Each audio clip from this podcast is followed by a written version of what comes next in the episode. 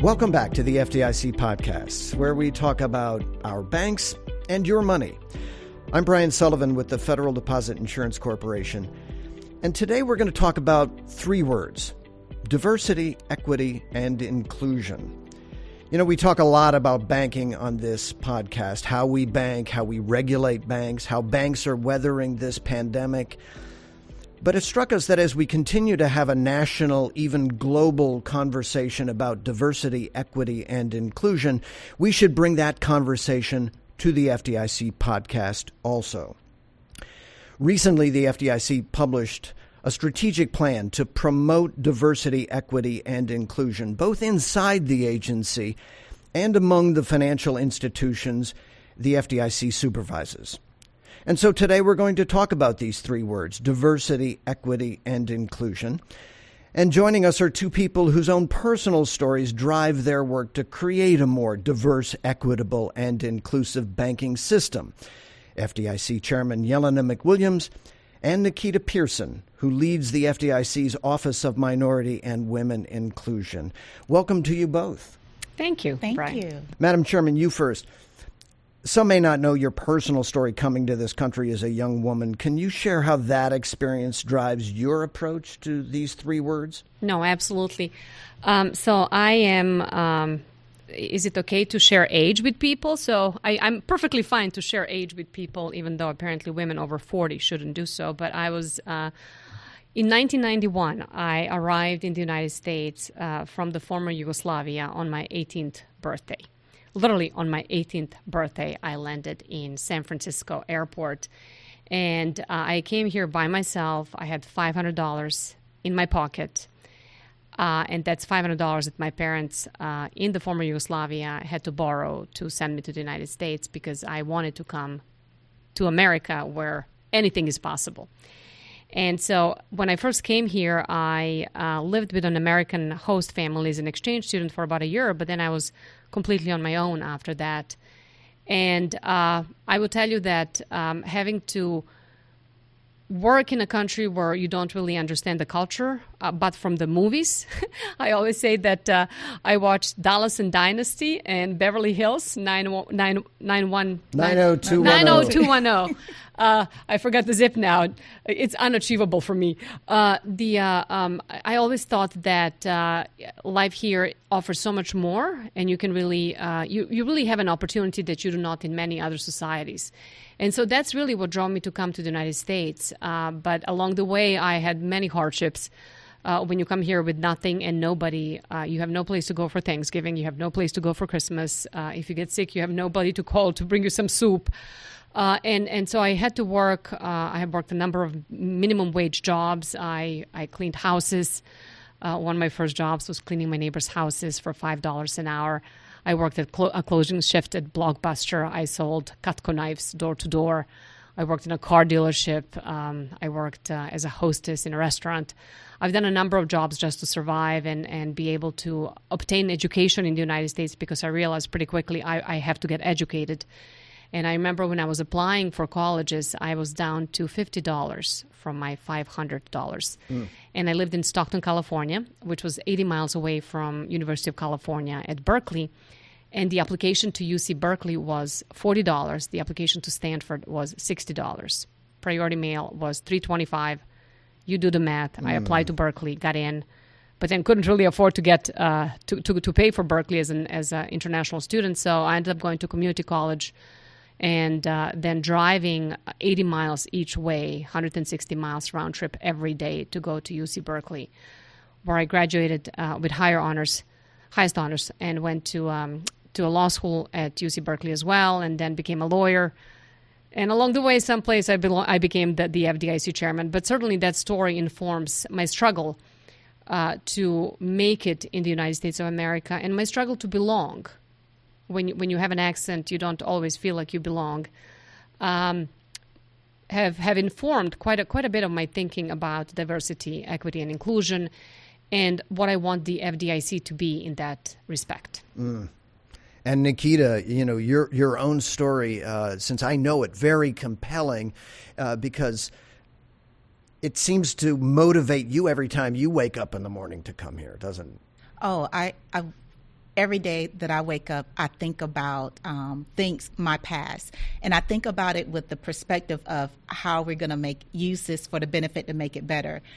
Brian, I grew up uh, very, very poor in Thomson, Georgia, which is in rural Georgia. It's about this big, but you'll know it because it'll be a Waffle House on each side of the interstate, and that is good food, by the way. And when I was growing up in Thomson, um, for a variety of different reasons, my parents had me young, and for a variety of different reasons, I lived with my great aunt and my great uncle. And neither one of them, they couldn't read or write. And because they couldn't read or write, my aunt cleaned houses and my uncle worked at the rock quarry, but they made sure that education was first and foremost for me and my sister. So there were a few things. We didn't get to watch television.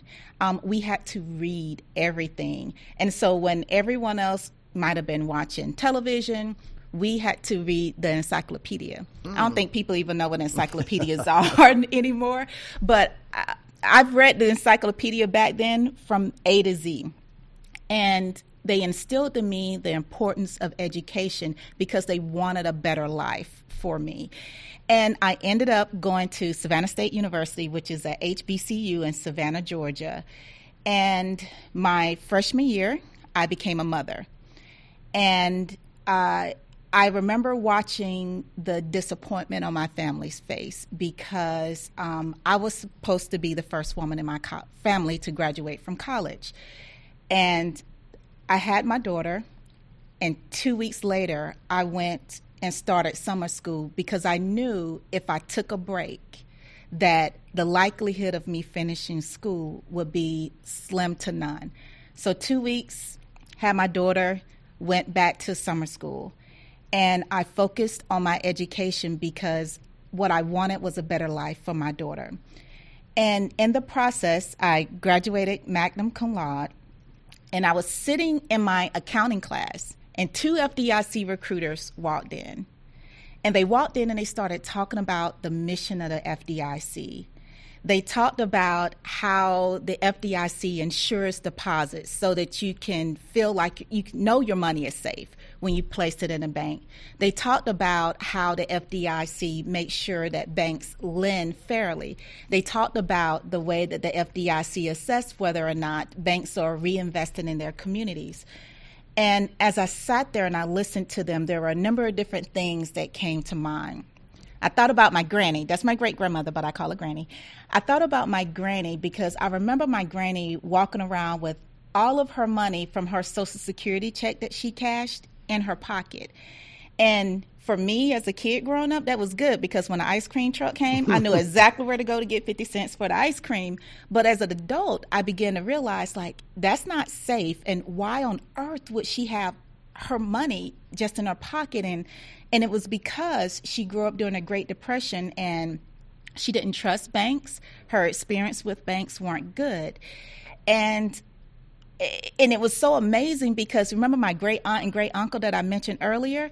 That that was their first jobs, cleaning houses and working at the rock quarry. At night they had a second job and that was cleaning the banks in town. And my sister and I would go along with them and and that just tells you how the family was trusted the family was trusted so that we had the keys to walk in any bank at night in Thomson, Georgia, unlock it, turn the alarm off, and clean it. Um, and so, as I was sitting there in the banks helping my great aunt and uncle, this is when, you know, Chairman, you talked about we don't tell age, but I'm going to age myself here this is when banks had started to transition from uh, the general ledger paper system to computers. And I remember one of the tellers gave me one of the old books, teller uh, general ledger books, and I sat there and I was writing in it and I was looking at the numbers and I was asking myself, I wonder what they mean, and that generated an interest in me in banking. But then I had another experience.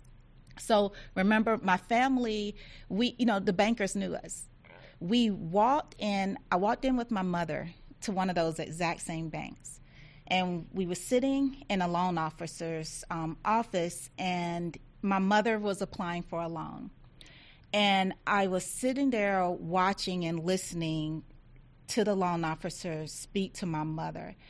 And um, I knew what I was witnessing was wrong. And if I couldn't tell as a child by the words, I could tell by looking at the tears rolling down my mother's mm. face.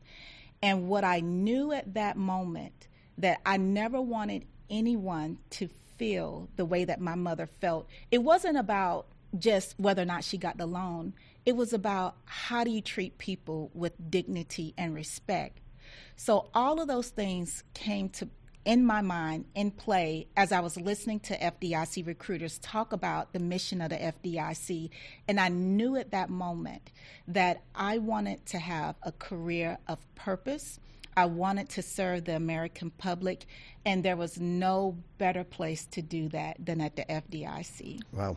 Two really compelling stories. Madam Chairman, uh, you know, as I mentioned at, at the outset, uh, you just published a strategic plan um, that attempts to infuse these three words diversity, equity, and inclusion into everything the agency does. You said at the time that it was unlike others we have had in the past. How so? So, I would say that uh, when we talk about diversity in any corporate setting, whether that corporate setting is for a private corporation or for a public agency like the FDIC, quite often we focus on numbers. And, you know, you, you want to know how many of X ethnicity you have, of Y ethnicity you have at each management level, at each level uh, that we employ. And then you look at numbers and you and the numbers tell you a story, right? But there's another story, and that is the story of how people feel. And so I, I recall when I was presented with the numbers at the FDIC, and we always do a comparison with the other federal banking agencies as well with uh, the, the federal agencies in general, I was told, oh, we look good. And I said, okay, so we look good on paper, but how do people feel? And along the way, I picked up um, that, yeah, our numbers may be good, but people don't always feel good about the agency. They don't always feel like they belong. They don't always feel like they have been given a fair chance. And I realize that no matter what the numbers say, if we don't change the culture, we're not going to change the overall assessment as to how well we're doing, regardless of the numbers. And it's not just how these words make people feel inside of the FDIC. You're also using this strategic plan as a vehicle to look outside of the agency to the banks that the FDIC supervises, right? Absolutely. And and what I want to stress is that our diversity, equity, and inclusion plan, I believe, is uh, a little bit unique, in some cases, more than a little bit unique, because it focuses on actual deliverables. And I'll tell you this without um, um, embarrassing anyone. The first uh, version of the plan before I said, no, no, no, we got to go back. I got the plan, I got a draft plan, and I looked at it. And I said, what do these words mean? right? A lot of these plans, when you read them from different corporations, they, they have they, they have exactly the same kind of a plethora of words. You know, it's almost like you took a dictionary and and everything that that is synonymous with diversity, you put in there and you figure out how to make a good sentence out of it. And and I'm not undermining what what others are doing, but I felt that words that sound good that don't have um, execution behind them mean very little in terms of what you are able to achieve on diversity. And I wanted people within the FDIC to feel that those words actually mean something, that they're not just spoken because we're supposed to have a diversity, equity, and inclusion plan. And so I, I tasked Nikita and her team and the, the, the rest of the senior management at the FDIC to look at that draft and come up with things that actually we can deliver on that are plain English that people within the agency will understand to empower them. And we can talk about self empowerment uh, in, in, in a little bit. But I wanted that to be meaningful in a way that is different than what the agency has done in the past. And so, hence our plan. So, Nikita, to build on, on what the chairman just said, uh, you know, we hear these words a lot. Uh, we hear them uh, used in corporate settings and in public places. Um, you're directing the FDIC's efforts to incorporate these words into our work, to make them real. Uh, how do you turn these aspirational words into something tangible, something that uh, will make a real difference? Yeah. You know, Brian, I, I, I first think about um, a quote by James Baldwin. He said that not everything faced can be changed, but nothing can be changed until it's faced. What the chairman talked about is we, we had data, but she talked about the more important piece on making something tangible. We listened. We listened to employees at all levels and we listened to the feedback that they provided. In addition to that, then we started challenging ourselves, challenging our way of thinking, challenging the way that we've always done things, and then really asking, how can we move the needle on this? And more importantly, how can we get everyone involved? Because it's not enough to come up with a plan and then have all these different tasks in it for people to complete, but do people really believe in it? And have we communicated the information out in a transparent fashion? And have we provided opportunities for absolutely everyone at every level to get involved in the work of this plan? And then, more importantly, um, you know, the chairman talked about like data only tells part of the story. We can go through this plan and we can have tangible actions and we can be able to measure some results but that'll only tell us part of the story. The other part is being accountable and making sure that we have uh, and we produce an impact report. An impact report will tell the story, not just of the numbers, but how have we made a difference in the way that people show up to work. Putting all of those things in place and sharing it out helps the plan become tangible, it makes it real, and it keeps everyone involved. Nikita, I'm going to follow up on that because you know, growing up, we were all taught that equality was the ideal, right? The separate is not equal, um, equal rights under the law, and increasingly we're hearing this word equity. Uh, and uh, and that's what we should be reaching for. What's the difference between equality and equity, and why is that difference so important? You know, um, we're we're human, Brian, and I, I know you, I'm stating the obvious. We're, we're human, and each of us are different. We come to the table. The chairman and I shared our stories. We come to the table with very different backgrounds and different needs to have equal opportunity. Equity is an enabler of equal opportunity. It is meeting people where they are to provide the resources in order for them to be able to compete. And so, for example, um, I, I like to use the example of if you and I, Brian, were working in a catering company, and part of the uniform is shoes. We all need shoes. Uh, but you and I, Brian, may or may not wear uh, the same size shoe even if we wore the same size shoe, we may have narrow, medium, wide. And so, in order for us to have the uniform, the resource that we need to do our catering job, we both need pairs of shoes, but we would need different pairs of shoes. And that's the difference because, Brian, if they gave you my shoe, it may not fit for you, and you may not be able to stand on your feet that amount of time to do the catering work, and vice versa. And so when I think about equity, equity really celebrates diversity because it recognizes you as an individual versus being equal, which is saying that everyone is the same. So, Madam Chairman, when you look at equity in the marketplace out there, uh, the FDIC just recently published uh, another report uh, that found that it, at last count, roughly 95% of all U.S. households were banked and about 5% were unbanked. And that's the highest percentage of banked households and the lowest percentage of unbanked households on record. And I think we all agree that being banked is better than being unbanked. Uh, so these numbers appear to be encouraging, but when you look closer at which households are disconnected from our banking and financial system in this country, the numbers are really troubling. Uh, black and Hispanic families, for example, are significantly more likely to be unbanked. What what does the racial and ethnic disparity, this equity issue, uh, in these numbers tell you about just how inclusive our banking system is? That's a great question, uh, Brian. And when we talk about an inclusive system, really what I want to talk is about a system of belonging. Do you feel like you belong to the system, right? And we have heard a lot of discussion over the past uh, year about uh, people being disenfranchised.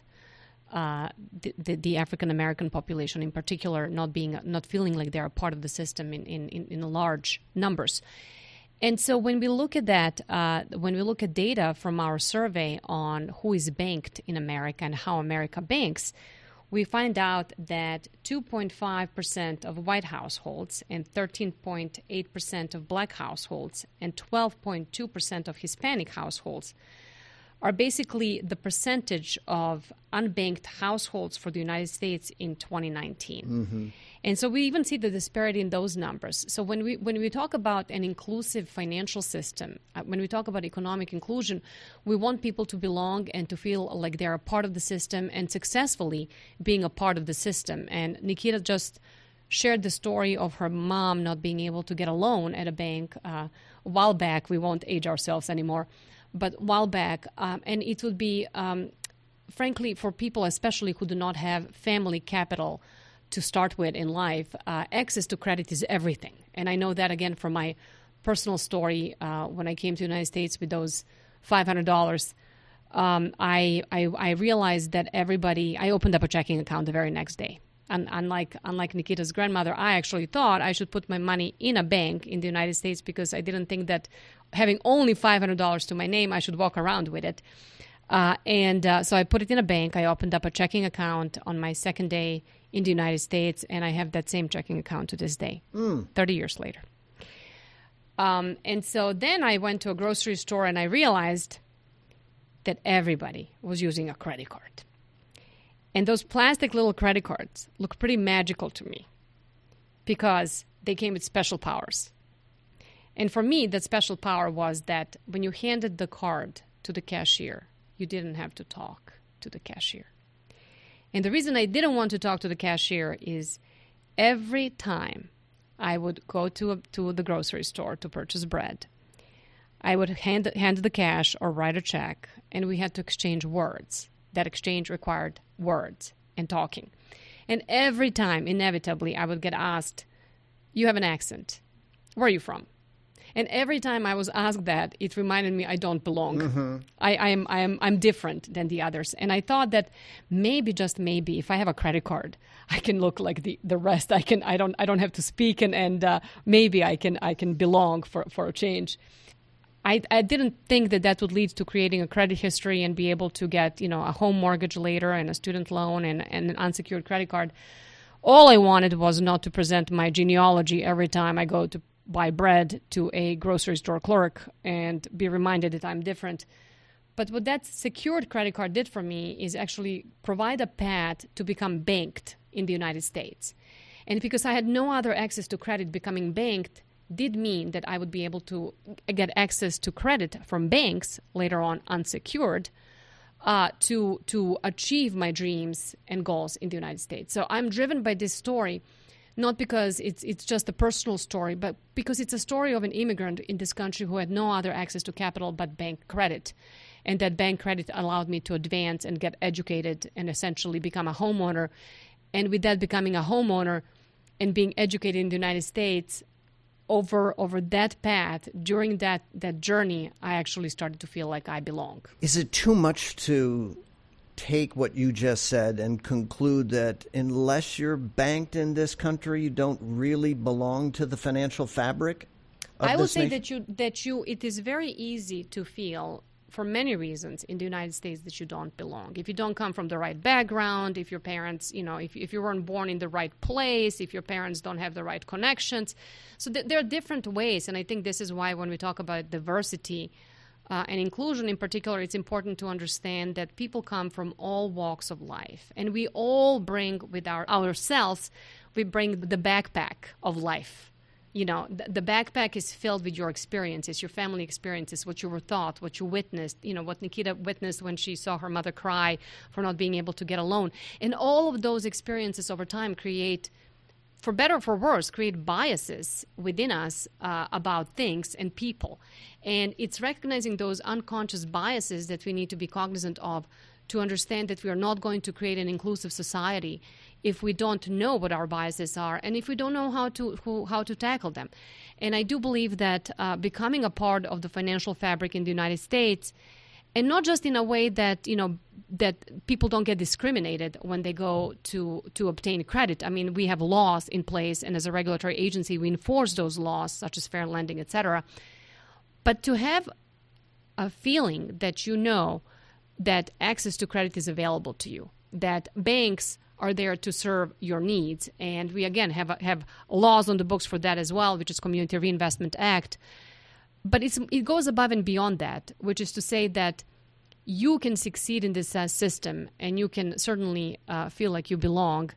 Uh, and I think being a part of the banking fa- fabric, having access to financial services, is a first step in mm-hmm. that journey. Right. Brian, I, I you know, at listening to Chairman, I thought about something just how important that sense of belonging is in the banking system. Because I, I think about um, a, a, lot of people, my friends' family, are still in that low and moderate income area. And if I talk to them about the benefits of a bank, they they can go anywhere to cash their checks. They can transfer funds. It doesn't necessarily have to be with the bank where there's a beautiful opportunity with the banking system is to go beyond those um, those technical aspects of doing doing the job, so to speak. And so when I think about the banking system, I think about the things that people care about. They care less about who cashes their check or who they get their direct deposit about. They think about when I'm doing the major things in life, like buying my home or back where I grew when I grew up and, and in my hometown, um, you had to save for Chris, you know, Christmas. So you had a Christmas savings clubs. Those things that are important to you, those important parts of life, um, it feels good to walk into an institution that knows a little bit about you. They know that you're saving to get that Barbie house for your little you, you, your daughter named Nikita because the only way that you can afford that is if you save a little bit at a time over the whole year. And so banks, the financial industry has they have a real big opportunity to embrace and support this sense of belonging, and and that I think will help us go and take it to the next level. Interesting, you use the word opportunity to describe what diversity, equity, and inclusion means for for the banking industry itself. And as we wind our conversation down, uh, Madam Chairman, wh- what would you say to bankers out there and to their customers as it relates to these three words we've been talking about? I would say that there is a tremendous opportunity for us as Americans, and I don't take that lightly. I had to earn my right to be an American and the privileges that come with it. Um, I would say that we have a tremendous opportunity at this point in history to create an inclusive society and a society where little Yelenas can succeed regardless of how much money they, they, they have when they come to the United States. Little Nikitas can succeed from a small, tiny place in rural Georgia and in order for us to get that, in order for us to get that last mile of our efforts in the, in the civil rights area, in economic inclusion, etc., done, we need to get people to become a part of the banking system. With that come opportunities. To Nikita's point about owning a home and not having to do layaway or savings plan for Christmas, th- there's an opportunity for us to reach that 7 million unbanked households uh, that happen to be dispro- disproportionately um, people of color and low and moderate income communities, and to bring them into the fabric of the financial system because it will work for everybody. And I think when we talk about this, it really is um, a symbiotic union. This is not just you want people to get banked because it's good to be banked, but more people we can bring into the system, better we're going to be at eradicating poverty in the United States, better we're going to be in creating as much of, of, financial equality as we can as a society. Better we're going to be at making sure that people in the United States of America feel like they belong and belong at the same time. Better we're going to be at creating opportunities for the next generations of Americans uh, from all walks of life to succeed in this country but also it provides an opportunity for banks to uh, educate consumers to basically offer new products and services to consumers.